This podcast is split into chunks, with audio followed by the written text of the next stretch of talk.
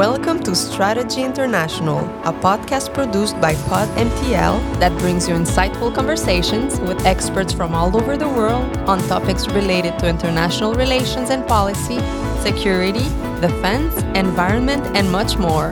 And now, your host, George Santrizos. Hello, everyone, and welcome to another episode of the Strategy International podcast. If you're new here, this is the podcast that brings you incredible insight on global issues such as international relations, defense, security, uh, economy, environment, and much, much more. Of course, it's produced for Strategy International, a global think tank and consulting group uh, that is doing fantastic things, and we're going to get into that a little bit further uh, on. You can visit Strategy International at strategyinternational.org for all information. Speaking of experts, we have quite possibly the man over here, the the, the best, the, the, the one and only founder and CEO of Strategy International, Dr. Marios Efthymiopoulos. He also acts as senior consultant for international uh, security and strategy. He's an associate professor of international security and strategy, and also the head of Department of History, Politics, and International Studies at the Neapolis University in Paphos, in Cyprus. Whew, Marios, how are you? That was a long intro.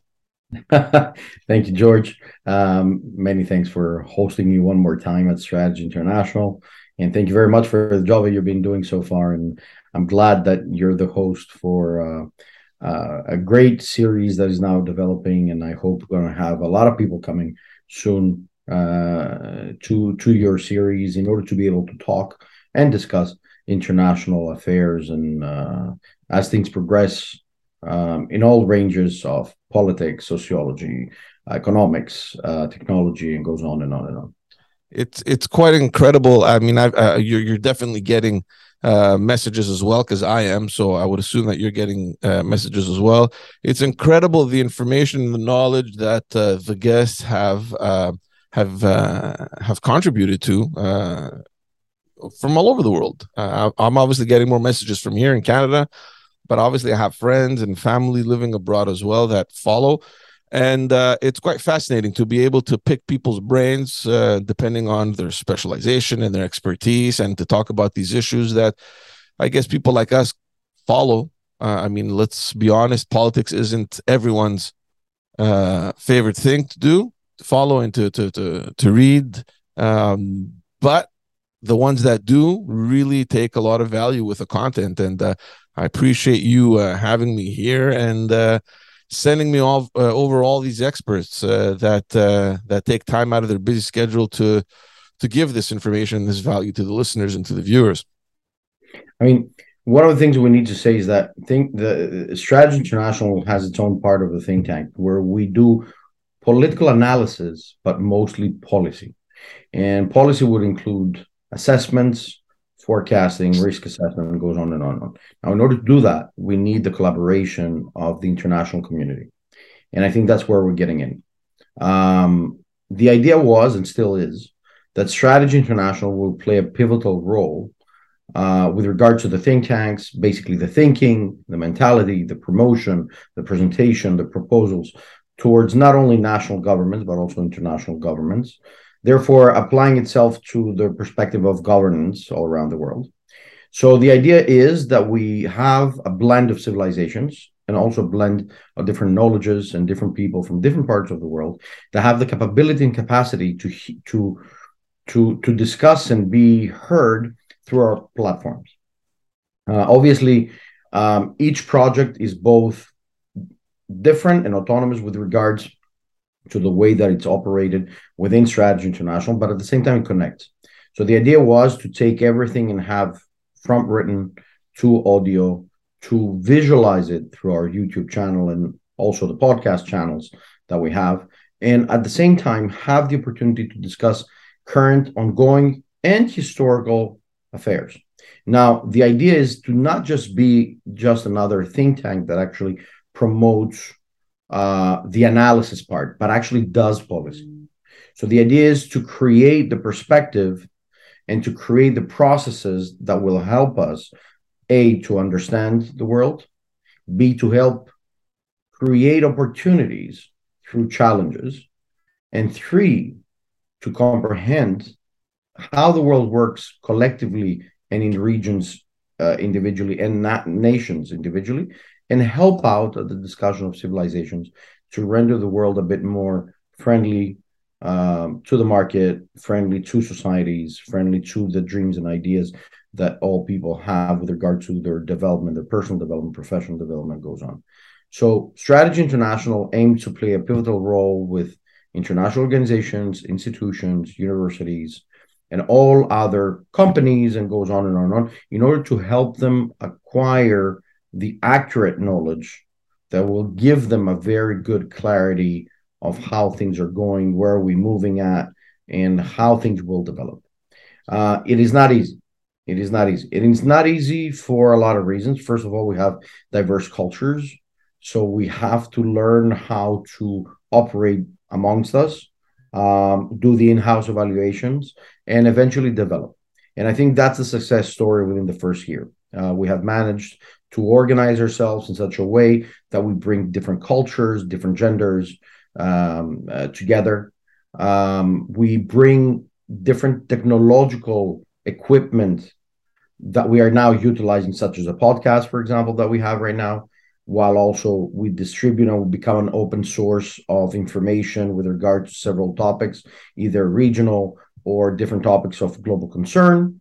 And at the same time, we are attempting to bring people together to think, to collaborate, to cooperate, and to make people aware of what's really going on and what can we do uh, from this point onwards. Um, it, Strategy International has everything on its website. And the, the idea is to be an open source of information for people to know exactly what's happening. Now, at the same time, we need to be frank that Strategy International is a work in progress. It is only a year and it has a vision for decades to come. How was that? First, sorry to interrupt you. Let's just go back and talk a little bit about this first year. Obviously, it, uh, like in any business or uh, uh, or organization, it's often the most challenging time, right? Setting everything, put every, putting everything in place, finding the right people, the collaborations, the partnerships. Uh, how was this first year for you? How, how did you see it? Great. Uh, how did things evolve? Great. I I would never anticipate such a fast growth of operations, such a fast growth of uh, competency, and the idea that you have to have the right people makes a complete equation that gave you a complete result over the first year. So, to go even in more details, we spent a great deal of time setting up the technicalities and the operational framework. And then we went on to basically working with the human capacity of the people that we have at Strategy International. Now we're going into the policy, the creation, the perspectives, the developments, uh, and at the same time, the services. And the third stage will be the, the development of the business, the strategic implementation, and even more investment into um, the idea that makes Strategy International a global think tank. What is the challenge? That we are attempting to be global. We don't want to be solely local or regional. And that requires great deal of people with great knowledge from their own expertise, from their own regions, that know, that see, that can visualize and transpire this visualization to the rest of the world. And in this case, Strategy International works as a link and as a network. Eventually, Strategy International will start its own big events, uh, meetings, closed sessions, open sessions, conferences, our annual conference, and so on and so forth.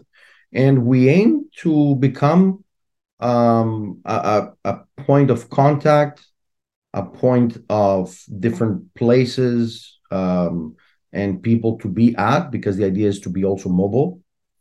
So we also aim to be um, and invite people to come and visit uh, where we are, what we do, and how we express ourselves, and to see how it is to, to work in a truly international environment. Now, obviously, nothing can be achieved unless there is science inside. And I say the science because um, I'm, I'm a professor myself. So uh, the the scientific value is an added value that gives also a bridge between theory and practice. That is also a bridge between understanding, comprehending, and making, you know, going back steps in order to to to basically organize ourselves um, in in a way that is both complete in the services that are provided, in, in the whole reports that are created, in the whole opinions are shaped, towards those who are going to read it. And that includes from ordinary people to business people to political affairs to international organizations to universities, and it goes on and on and on. That's why Strategy International should be um, a, a, a path, um, an organization that unites that bridges and that networks. And I think these values uh, are embedded, I think, in, in many think tanks. But the extra value that we add into this, that we're trying to do it globally. It's an incredible long-term vision that you have uh, for Strategy International for this year. What are the priorities that you've set? So, what do you want to accomplish in 2023? Growth, growth, uh, growth in human capabilities, human capacity, more publications, more accuracy in publications, more quantitative uh, information. Um, um, we are going to we're organizing some some extra stuff. Uh, they're going to have the opportunity to to bring us in the forefront of um, of, of, of visualizing what we do, further discussions, um, meetings and conferences. But these are the strategic goals for 2023. It does not mean that all will be achieved. That's why at the end of the year we have a meeting of our board to to showcase what has been achieved and what is yet to be achieved. And the best thing is that I would like everybody that uh, collaborates or works with Strategy International to do it because they believe in it and to do it because they feel like doing it rather than being told to do it.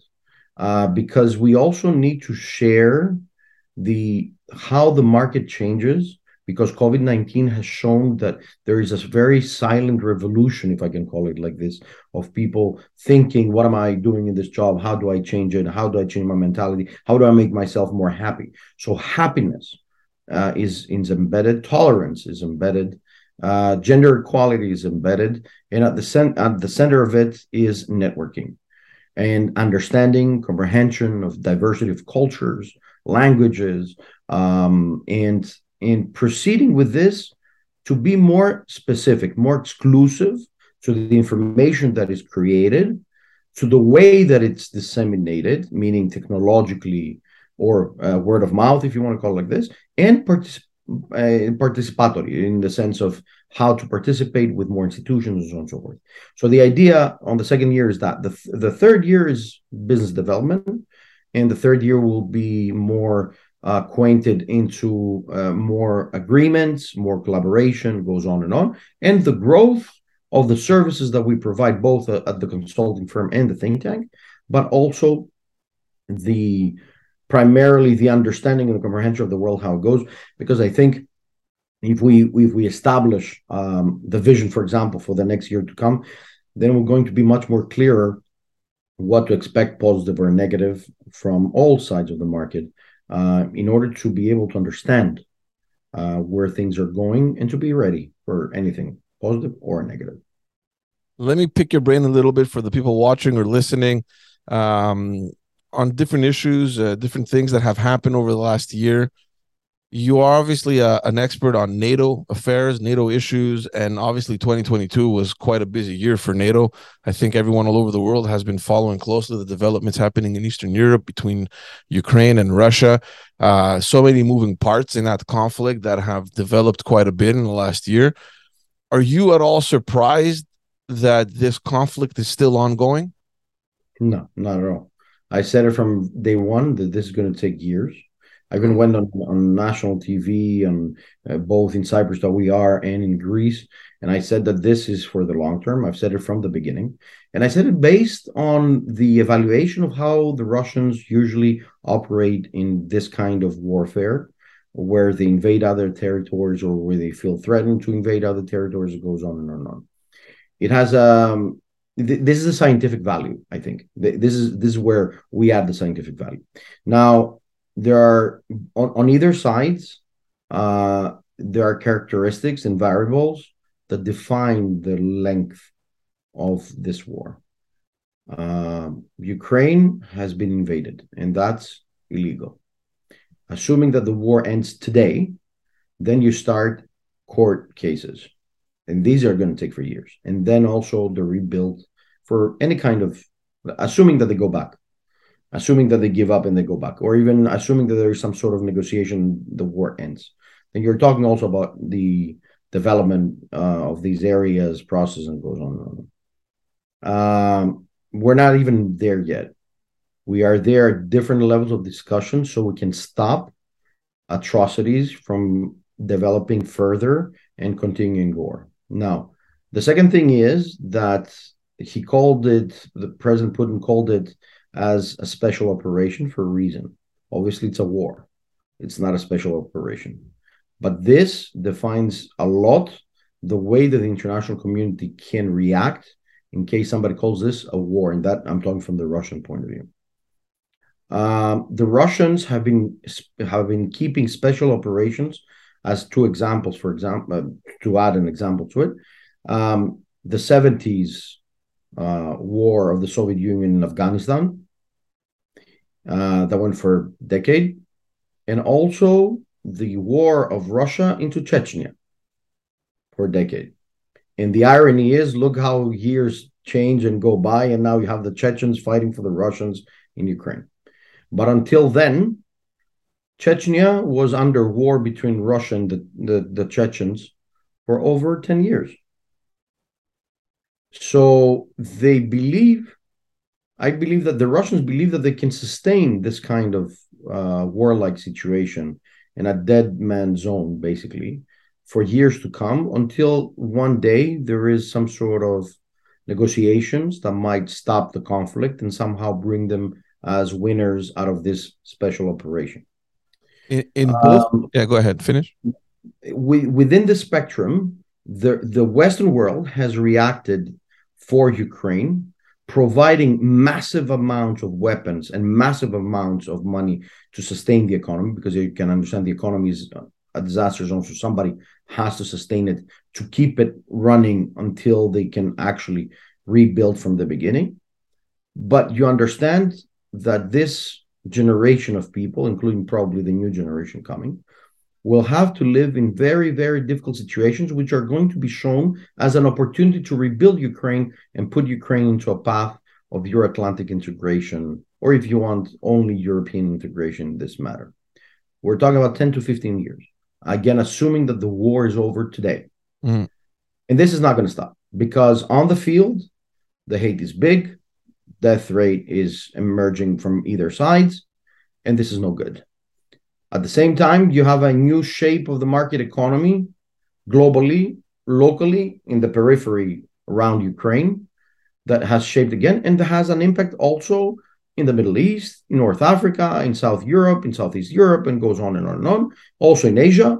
And therefore, the market is now being reshaped, which means that once it's reshaped, I mean, there's not specification of when it's going to be reshaped, but the fact that we are seeing a fluctuation between energy prices going up, down, and goes on and on, or trade agreements, or the way that direct trade agreements are now being included uh, and how they've been done, or the shaping of new alliances. This says that this area is being somehow bypassed because while we attempt and we expect and we want to terminate this war uh, uh, positive for Ukraine at this point.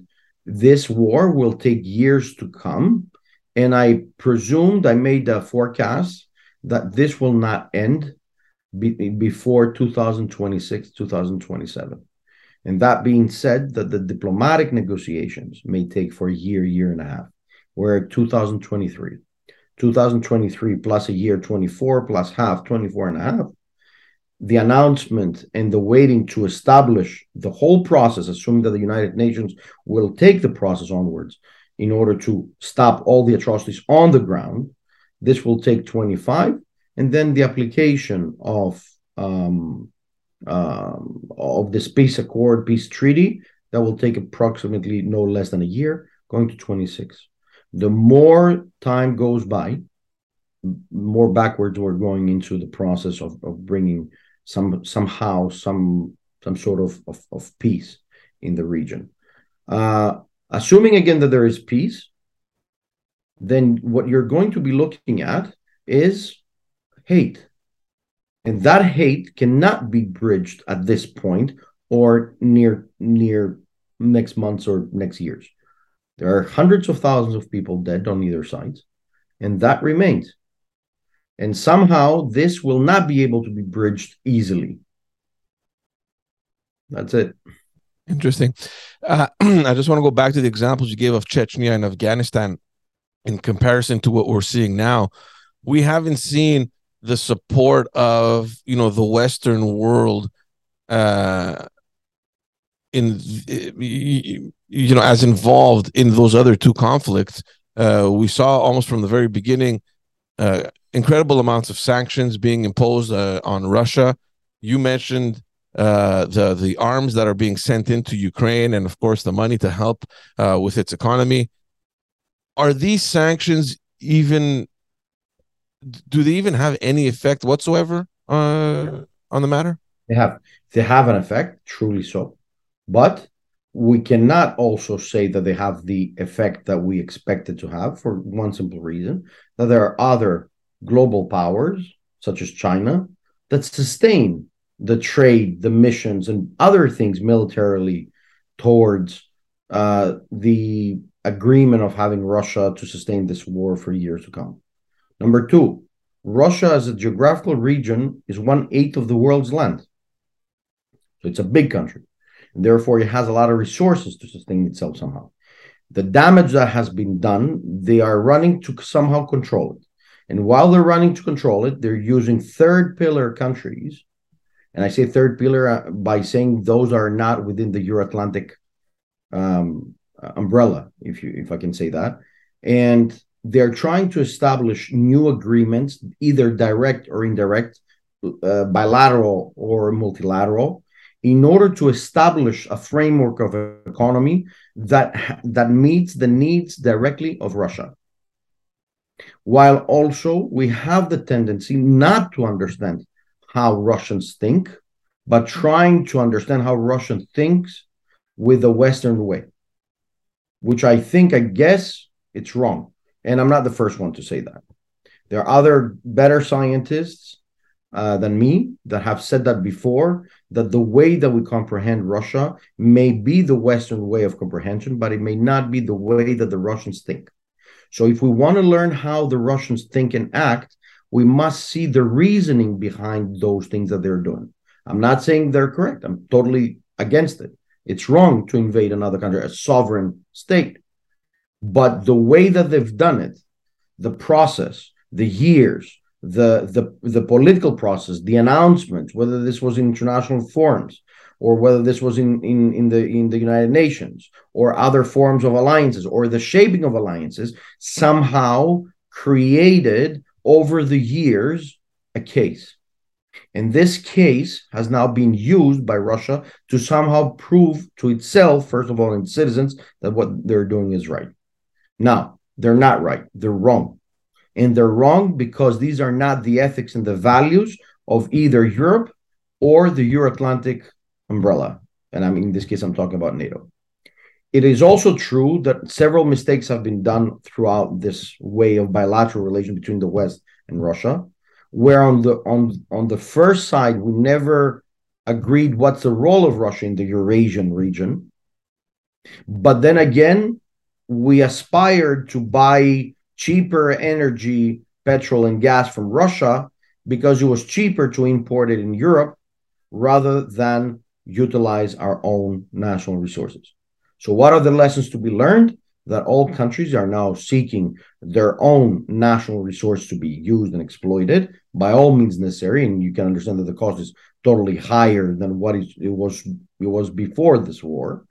That's number one. And number two, everybody's speeding in order to have good bilateral relations in meeting new standards and probably new technologies that will allow them to be more closely related with sustainability, the environmental protection, while at the same time somehow create a circular economy, digital or analogic energy secure energy economy that is sustaining and therefore all the, the credentials for which to, to create and sustain an economy is valued as positive towards the attribution first of all for the nation and second of all for the institutional organization that they belong to. In this case i'm i'm showcasing the european union. I want to i want to um, wrap up the, the, that whole conflict. Uh, how do you see this conflict uh, evolving? Um, you know we're seeing allies uh, from the very beginning sending artillery. Uh, this week we saw the deal with the tanks. Um, do you think that we're going to reach a point where we're actually going to see boots on the ground you mean Western boots? Yes. Because th- there are already Western boots, but these are voluntary. Exactly. Western boots. Uh, if you're talking about uh, organized armies, there is a specific way and reason that will allow NATO, for example, to be involved. NATO cannot be involved legally to an out of area operation unless there is an agreement through the Security Council of the United Nations that provides a clear mandate to NATO to be involved. Uh, and this is not the case. And therefore, at this point, the countries and NATO give technological help, support, training, uh, and weaponry. Uh, the armed forces that are there are either voluntary uh, or those that went to join the forces of Ukraine in order to help them uh, by all means necessary.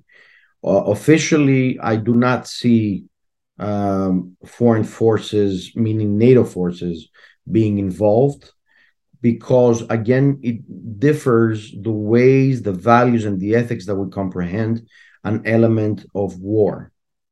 Nato takes it quite seriously what is happening i think uh, what is happening towards ukraine and they know that what russia does is wrong. But uh, an opposite to opposite side nato versus russia will become some sort of a of a doomsday uh, because basically you will be operating if they find each other opposite to each other uh, on a, on a third area, which is Ukraine. So they would they would fight probably um, for the reason why NATO was created, and uh, NATO was created to keep the Russians out. So if they operate to keep the Russians out, you understand that then we're talking for an all open war. And I, but I think I don't think this will will be the case. But I also do not believe that the Russians will also stop because probably they know that NATO cannot take a decision per se to, to say enough is enough. We'll put troops now in, and I think that's why they're playing it the way that they play because they feel that strategically they're playing it safe. Mm-hmm. While they playing it safe, they have created a zone within the eastern part of Ukraine, which will be a dead zone, and that will basically be enough space at point of negotiations to probably keep some of the of the the areas that they gained illegally from Ukraine while having a dead zone which will extend let's say for about 300 kilometers from north to south uh, as you see the map Obviously, this is not acceptable from any any way, any point.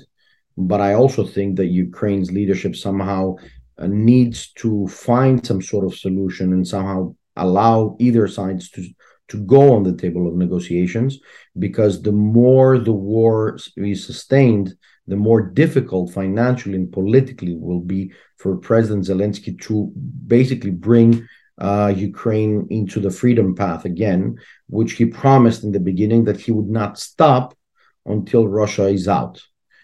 Now, if we put in the equation that Russia will sustain this war, it can sustain this war up to 10 years, you can understand how things will go. Uh, there's no there's no clarity at this point. There are a lot of discussions under the table that are being trying to bring sides together. I do not think to, to sit down and negotiate. I do not think they're succeeding at this point because either sides have a clear mandate. The one is to keep the area, and the other one is to make sure that these intruders, uh, invaders, uh, go back to where they came from. Interesting. Uh, let's move closer to the Mediterranean because I've been following you. You've been active uh, on uh, various Greek media. You're also publishing a lot um, the East Mediterranean has been boiling for a long time, and it seems, and even though people that have been following the region are accustomed to the provocations uh, between Turkey and Greece and Cyprus and in general in that region, it feels as though they have taken a measure that we've never seen before. Am, am I wrong to assume that, or is this just an everyday thing? I mean, th- there's a theoretical perspective that says that within, and I think I mentioned somehow earlier that within the, the spectrum of reforming the whole economy, you also reform alliances and you reform the geostrategical map as it develops, and more so for Greece or for uh, for Turkey, for that matter. I'm talking in terms of Ukraine war and the, the anticipation. This is an uh, the Ukraine war is an added problem in reality because it brought instability and volatility all around the world, and more so to the Black Sea area and also the Southeast Med. And also in the Aegean area, because now Turkey utilizes this as an opportunity to threaten Greece. Mm-hmm. So the geostrategic variables that define what is security have not been changed. And therefore, interests have changed. And therefore, alliances are now changing due to the fact that we need to clarify what are the things that bring a country, single country, not only stable, but also keeping the flow of a market to develop. So we bring all the needs that are necessary to keep the market run developing and make sure that there are no other vibes, negative vibes that may come inside because it's not only the war, it's the ongoing wars in other areas like in Africa or in Central Asia and goes on and on and on that has a direct negative uh, impact to European states, including also Greece and Cyprus. And this is the legal migration issue, as an example. And another issue is that if you want to have agreements on other things, such as the exclusive economic zones or the collaboration in bilateral relations on trade or airspace. This creates difficulty because you do not know how the environment is now developing. We are in a state of flux. And basically, the good news is that it's good that we are part of the European Union because the European Union ensures within its organization, its own landscape, geographical landscape, that ensures peace and therefore calm, therefore negotiation, therefore uh, democratic uh, agreements and disagreements, uh, and ultimately a result that may have an, a positive impact to all the members of the European Union. Similarly, for other allies like uh, Israel or um, the United States, which through this agreements, trade, political, military, and so on and so forth, they continue to develop and be competitive to a market that is uh, very aggressive in the world uh, in in the world trade affairs at this point. What you are seeing is an aggressive, uh, uh you know, added value that comes from from the Asia part towards the West, where even more billionaires are now located in Asia than in the Western world and where there is a, a you know a, a, back and front you know fight on who gets what where and when basically with agreements and these again until they are completed everything is somehow being put in a pause while we understand how the world shapes. So in the next year we're going to see a lot of those um, new geostrategical alliances being built and somehow not alliances but somehow collaborations strategic collaborations and goes on and on and on because they are an added value. And as i said earlier the third pillar is a great winner from this and the third pillar are not west not russia or the allies of russia they like the, the the engaged allies of russia to this war in ukraine but those that have a merit from both sides where they can trade through them and that's the new path of the economy, of society, and goes on. on. If we translate this into political uh, events, it is of no coincidence, for example, that Greece, along with Cyprus, has trilateral alliances with Middle Eastern states, North African states, and goes on and on, and that they they they are trying to have a more inclusive strategic cooperation As an example, the collaboration that we have uh, with the United Arab Emirates is a strategic collaboration that I'm expecting this to emerge into a more strategic collaboration, uh, a greater level of strategic collaboration that we can call it a pure and direct alliance. Now, the alliance format will be based on something that is quite different from other centuries or decades, in this case, is that we will be building st- steadily based on our interests, we should, which should be joint, give and take at an equal value of 50 50. Um, and I think this is the way that things are progressing. Uh, and it's not only Greece or the Emirates or Cyprus or Israel. You see it with other countries. You see it with the attempts of what is happening now due to the environmental crisis, because climate, uh, you know, the environmental crisis is even bigger than wars.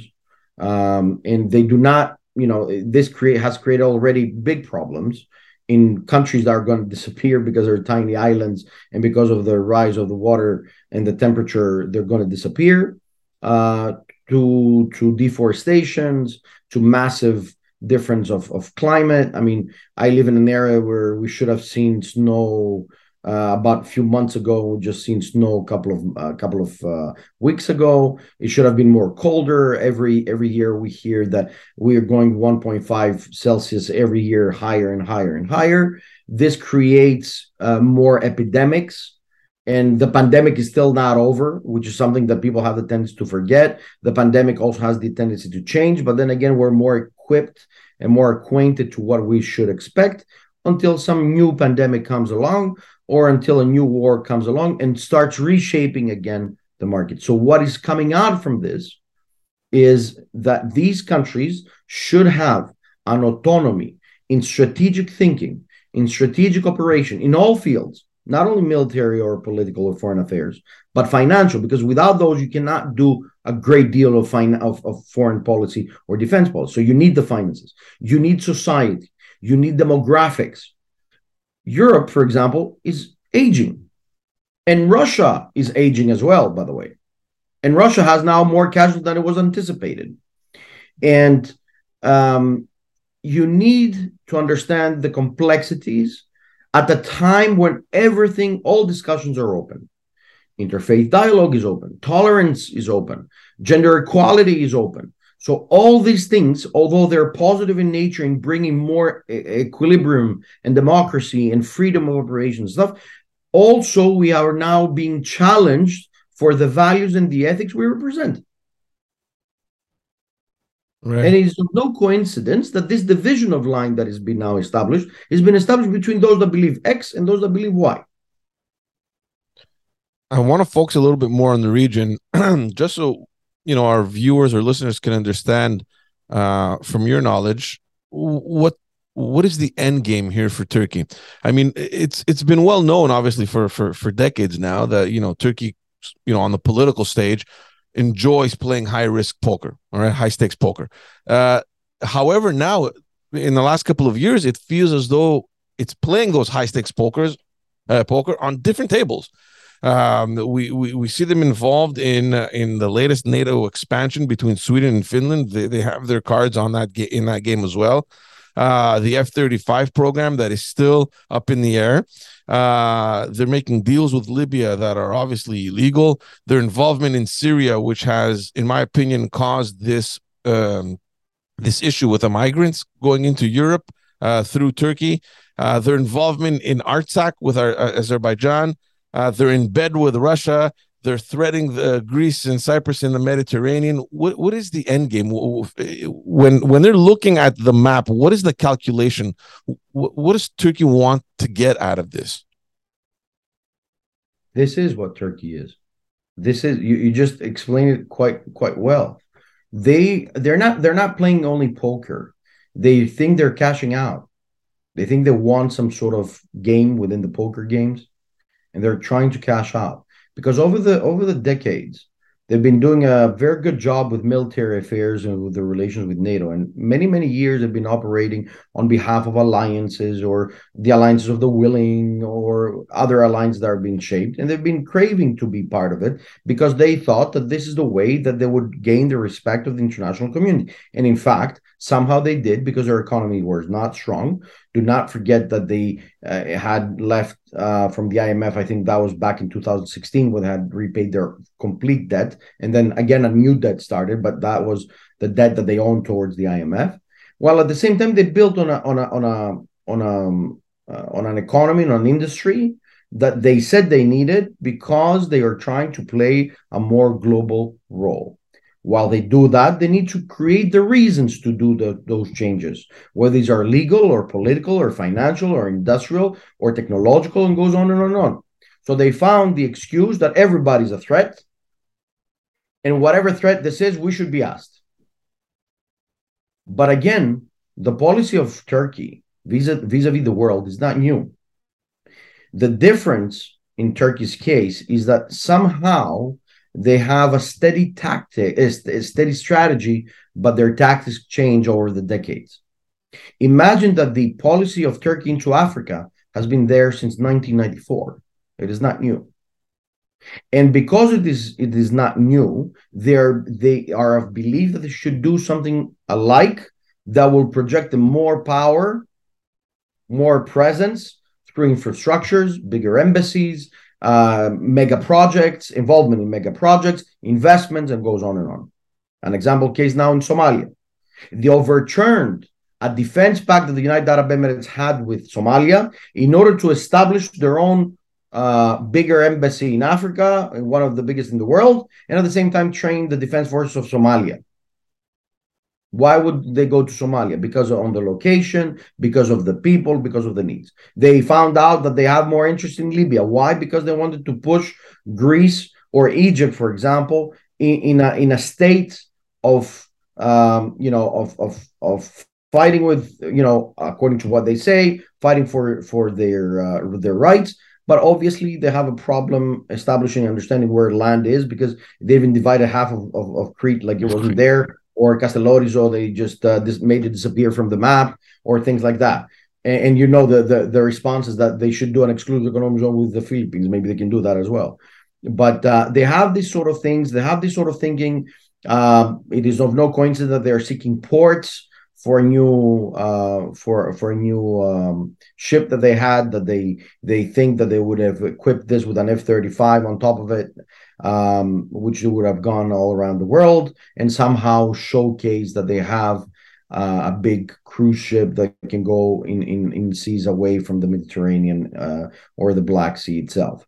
Um, so th- there are there are other expectations. Turkey opened up into Latin America over the last decades. They opened up into China. They've done an amazing job with regards to railway path from Beijing to to Constantinople. Uh, and it, it's it's really interesting and fascinating because if somebody goes back to history, there used to be this kind of line. You could have gone from from Beijing to Constantinople by train, but they just somehow inaugurated as a big element of connecting tie between Turkey and China. Now, with respect to Europe, they probably realized that they will not become part of the European Union the way that they act. And probably this is the way why they act like this. So on the one hand, they want to have good relations with Europe because Europe invests into Turkey for a lot of reasons, whether it's the European Commission or the European Parliament, the European um, uh, Development Bank or Construction Bank or you name it, and direct trade investments and business investments uh, of, of entrepreneurs and business people from Europe into Turkey. And while they do that, they they presented a cheaper labor market, of a cheaper economy that they could have sustained, and somehow they realized that the Europeans may need them. At the same time, they wanted to project a more negotiation role, considering the old-fashioned, you know, Anatolic style of uh, negotiations, and therefore let's bring the the Ukrainians and Russians here. And what do they gain? Access to the ports of Odessa, access to the to several ports that Russia may have, or even Crimea, and somehow get an authority uh, by trading and trading more goods and transporting more goods they've utilized the the uh, the the Turkish straits uh, at this point within within the, the the two sides of the city of Constantinople, and at the same time they think they can negotiate somehow their own terms, not not actually negotiate, but somehow plot their terms into the Cyprus issue, assuming that they can reshape their relations with Israel while getting uh, a government plotted into control into Syria, and at the same time somehow uh, establishing their themselves into Afghanistan, into a post, uh, uh, you know, into what happened, um, and putting themselves into a post where they can control even Afghanistan and their relations, uh, their relationship would, would, which would have gone into a, a third, a three-way uh, China, uh, Turkey, and Qatar. so in the Middle East, in in the Arab Gulf, they they believe that they can approach the Arabs with more investment through food and cultural affairs and even religious affairs.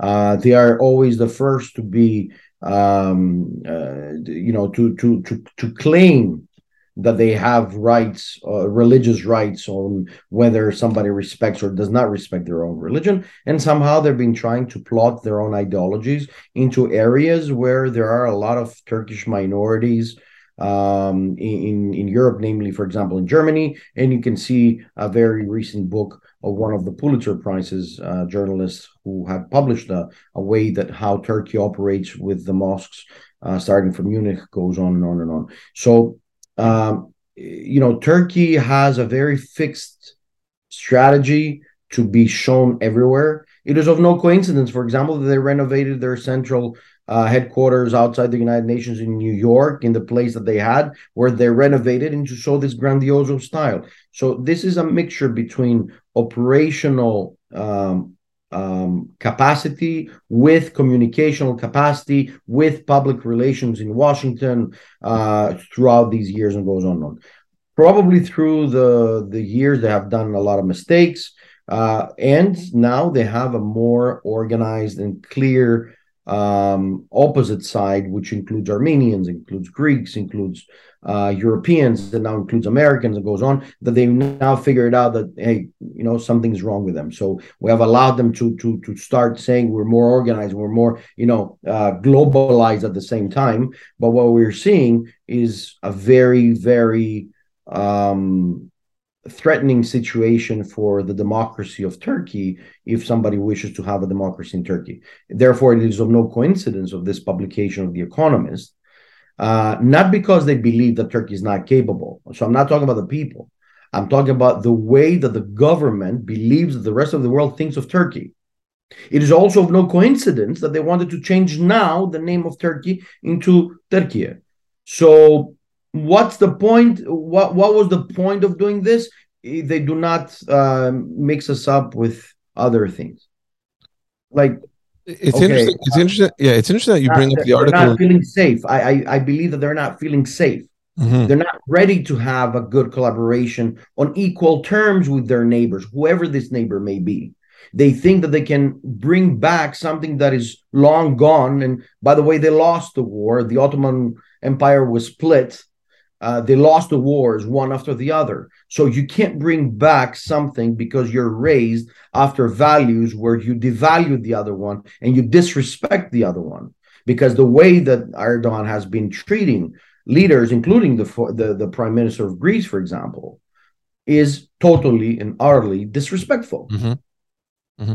It's it's it's it's interesting that you bring up the article in the Economist. I had that uh, in my in my questions here because in a recent article they they allude to the idea that Turkey may be drifting into a dictatorship. Uh, what, what are your thoughts on that? This is, I mean, initially, uh, uh, you know, you remember in 2016 they they attempted to overthrow Erdogan. The the whole world went out to them and said this is not right. You know, there are democratic rules. If you want to do that, you can make a political party, you can claim for this. Now, I claimed at that time that fine, this is not right, but be careful on the way that he's going to treat his own people. He's choking his people. He's choking in all levels and all sectors. And by doing that, he's centralizing powers. And by doing centralization of powers, he brings back old ideologies that he can be some sort of a leader with a different name if not a president, something else. He diminished the powers of the prime minister. Don't forget that. Mhm. Give more exclusive powers to the president. And at the same time, he's been doing his own business by making himself more rich in order to establish himself as a power as a power person, even after um, like he comes out of of of, of the presidential uh, position. Um, we are now talking about Erdogan. We're not even talking about Turkey because Turkey, in in a good way, in a Western way, the Western side of Turkey would understand that their future may be in the European Union as long as they uh, adopt the values and the ethics of the acquis communautaire. And one thing is for sure democracy rules clearly. You negotiate with your uh, neighbors and partners. By the way, you don't get to choose your neighbors. And number three, know that Greece is on the right path because they're the right neighbors. Now, I'm asking you, how many years can Greece tell them this again and again and again? They're fighting the Armenians by supporting the Azerbaijanis in Artsakh while they have interest with Azerbaijan. It is not only because they believe they should support Azerbaijan. So I see them as opportunists, and an opportunist can be autocratic. An autocracy can lead you, if it's not the way that it's comprehended in a democracy, into a dictatorship. And the more extreme and fanatism that you do and you implement into this religious dialogue that he has with ongoing in, inside this country, the more fanatism you create, and therefore more hate you create towards the rest of the world. Now, is there potential for change? Absolutely. And that's why you have elections. And that's why the economists published this to say, guys, you need to vote in the elections. That's number one. Number two, you, Erdogan, even if you get re-elected, you need to come closer to the democratic values. You need to speak to your people. It's absolutely, absolutely not acceptable to seeing the utility of illegal migrants that you know that they're illegal, that you transported from the eastern part of Anatolia and you brought them to the western parts of Turkey today, in the borders of a European country, and you literally threw them out. And you, pushed them into this. If this is not a hybrid threat, if it's not a threat, what is? So they're not friendly. They're not friendly. They're not, they don't want to be friends. They believe what they believe because I'm not going to promote them now. I'm not going to say what they believe, what they want. I'm not going to do that. But I'm not also devaluing them and I'm not disrespecting them as they disrespected us or they do disrespect us for all these years, including also the illegal invasion of Cyprus. Mhm. They need to sit down on all tables and they need to learn how to treat with respect the other side, find an agreement, and live better years. There's much to be done. There's a bigger threat, and you might you might laugh with this one, but I consider climate change as a bigger threat because climate change doesn't have borders and nationalities. Look also into the future, the brighter future. We're now exploring space. You remember he wanted to have his own space dome. He wanted to have his own space area, right? But you can't do it alone. You can't declare I'm going to have something to do with space because science is universal. So you have to learn how to be with the international community. The way that they go, they will be only friends with China and Russia, and China uses them because they want their market and they want their geographical region. They're going to be friends with Iran because they believe they can support Iran by keeping the regime there because it gives them more, it gives more role to Turkey to be there for, not because they like them, and not because they share uh, thousands of years of history like Greece and Persia did. And they don't want to be with the Egyptians. They just want to control the Egyptians because they believe they want to be part of the Egyptians, or or Libya for that matter, or or or um, uh, Lebanon for that matter, or Syria for that matter. So the way that they comprehend may be good for them, but the rest of the world does not agree with it because we have learned to be equal among sovereign nations. And sovereign nations means at this stage, and we've we've we went through a lot of wars with Greece and Turkey, that this is my land, this is your land. If you continue to do that, we can equally threaten them with a lot of things. I can give you a whole list of things that we can threaten them with politically, diplomatically, religiously, economically, and goes on and on and on. Similarly, they keep alive the discussion of the Cyprus division. Why? They want to divide the land. And if they if they don't push them to a to be identified for they've done it multiple times, but now they're trying to do more organized and more steady. Like they they started flying to opening up the illegal uh, airports or they're trying fuel field areas or the area of Famagusta, for example, they're trying to open it up, or they unified the electricity grids and the and the oil grids, connecting ties and internet, it goes on and on and on. This means that they will try to unify this area with Turkey. So this is expansion. Expansion in a European country. This means war. You you attack a European country, it's war the European Union agreed to allow Turkey to continue the acquis communautaire discussions on the basis of resolving the Cyprus issue and not just keeping it alive the way that they wanted. And I, I and I dare you for this for one reason. If in the elections Erdogan wins for some reason, you're going to see him flipping the coin and suddenly saying, "We want to be European." We want to be close to the international community, means the West. And suddenly everybody's going to go, hold on. Like a few months ago, you were threatening us. You're threatening with missiles. You're threatening a European capital with missiles. And now you want to go back to negotiations just suddenly, just like that. It's because he would have guaranteed his electoral uh, space for mm. year for the next years to come. So what I don't like is that he does it with a conscience that he's the best and the rest of us should be only below anything and definitely him. No, it doesn't go like that. Is there a future? Uh, uh and you know, we may be getting into complicated uh, affairs over here, but because I've been following a couple journalists that have suggested it, what's the future uh, of Turkey within NATO? Is there any possibility where they may be excluded, or is it, uh, you know, or those waters are way too troubled for for NATO to go into?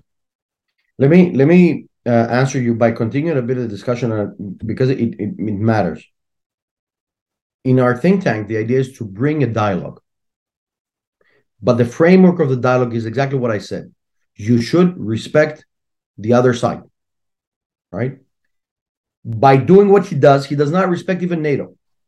While at the same time, he says that we are the most active country in operation. Look what we're doing in Syria. Look what we're doing in Iraq.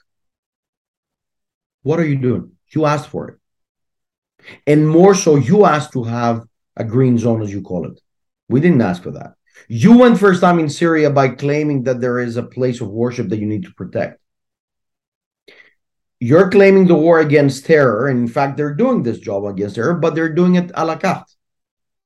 So they're choosing their battles. And while they're choosing the battles, every time they want to bombard uh, Syria, they inform their allies when they're going to bombard so they can disappear and they can bombard it freely.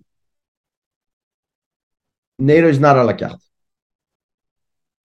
It is not. NATO is there between equal members. Rules of NATO is to treat each other with respect and have decisions by consensus. What they've done to the Finns and the Swedes by stopping the negotiation process makes them look weak. Turkey, I mean, makes them look weak. You know why? Because on the one hand, they might say, We told you we did it, but no, they're weak. You know why they're weak? Because they would never sit down as a democracy to sit and discuss what they need. On the other hand, they do not comprehend that Finland and Sweden are democracies. And if there is an issue of crime, it should be dealt in the courts of Sweden and Finland. It is not of coincidence that the United States foreign uh, state affairs, the, the United States uh, foreign um, uh, Ministry of Foreign Affairs, the State Department mentioned that although they want them to be partners, they are very much afraid of the human rights, which means that even in Finland and Sweden wanted to extradite those people that were considered by Turkey to be terrorists, they're also afraid of how they will be treated if they bring them there into justice, which means that their human rights numbers are really low. Add to this the fact that he's fanatizing the people. And while he's fanatizing, he gathers more powers into his hands. You can understand that the discussion of Turkey into NATO is really ongoing. Now, The- the- yeah, the, the, politically, Mhm. I will answer this question. Politically and operationally, whether uh, the the constitution of NATO allows for Turkey to be thrown out, no, no.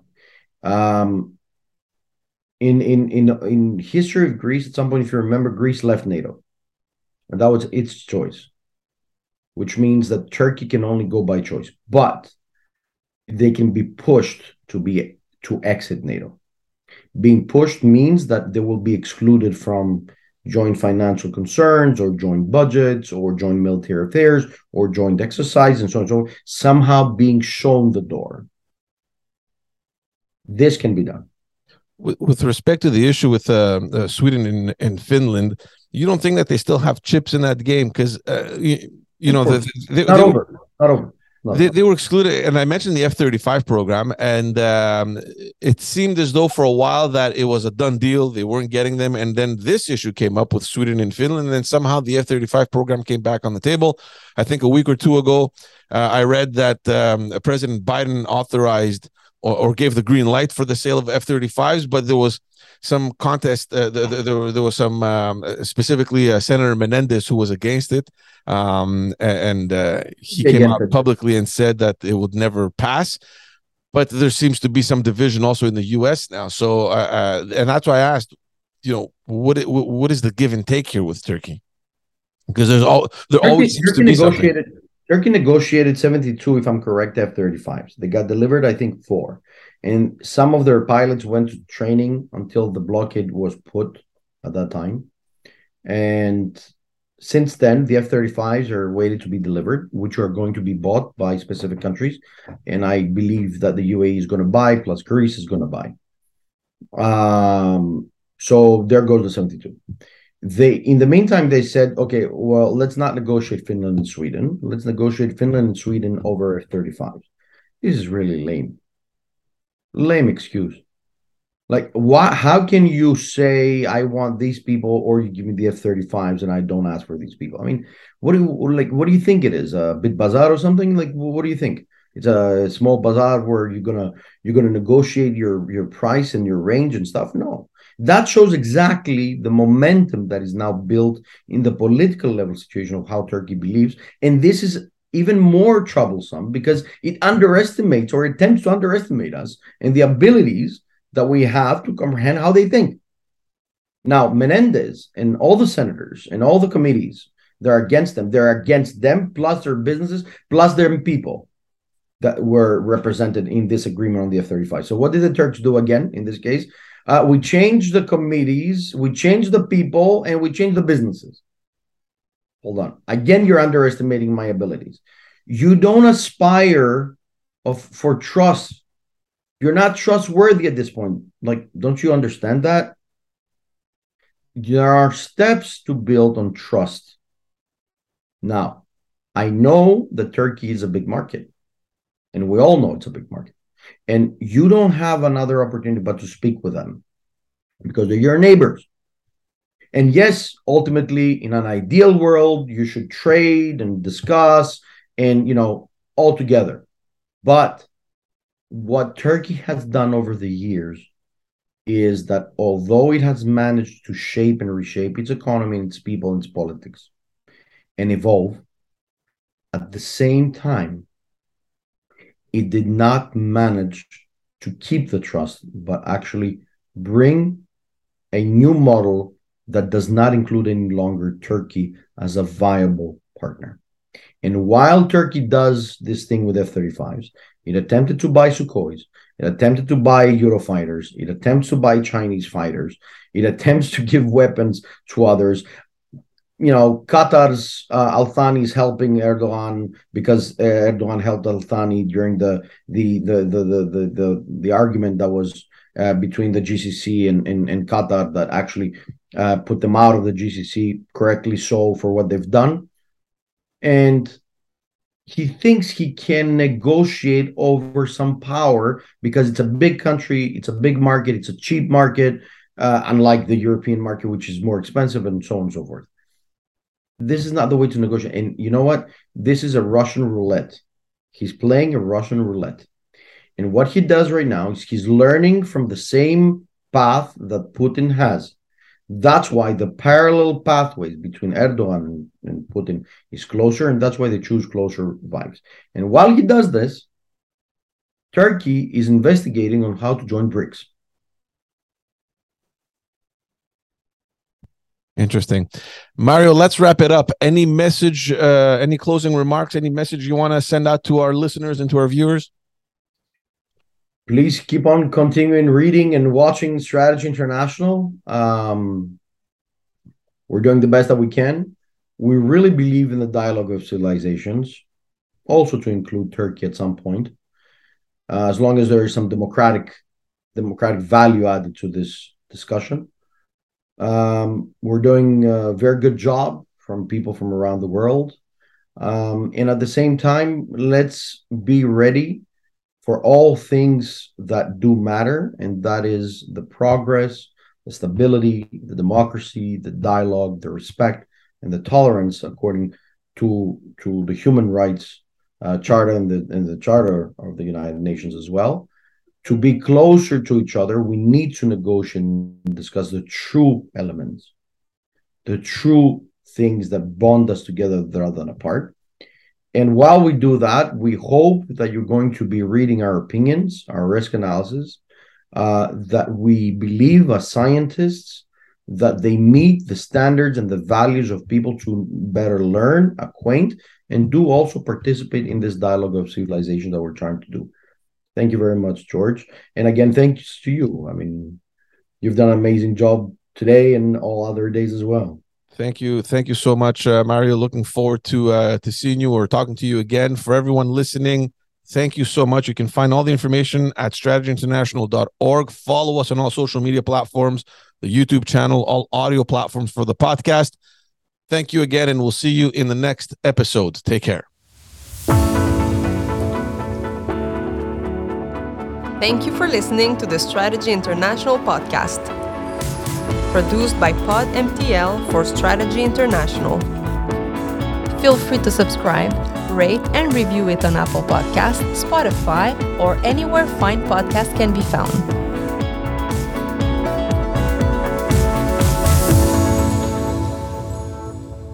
This podcast is made for Strategy International Limited, Cyprus. All copyrights reserved. This podcast, audio or audiovisual, may not be reproduced, duplicated, copied, sold, resold, visited, or otherwise exploited for any commercial, scientific, educational purpose without the written consent of Strategy International Limited and its legal representative.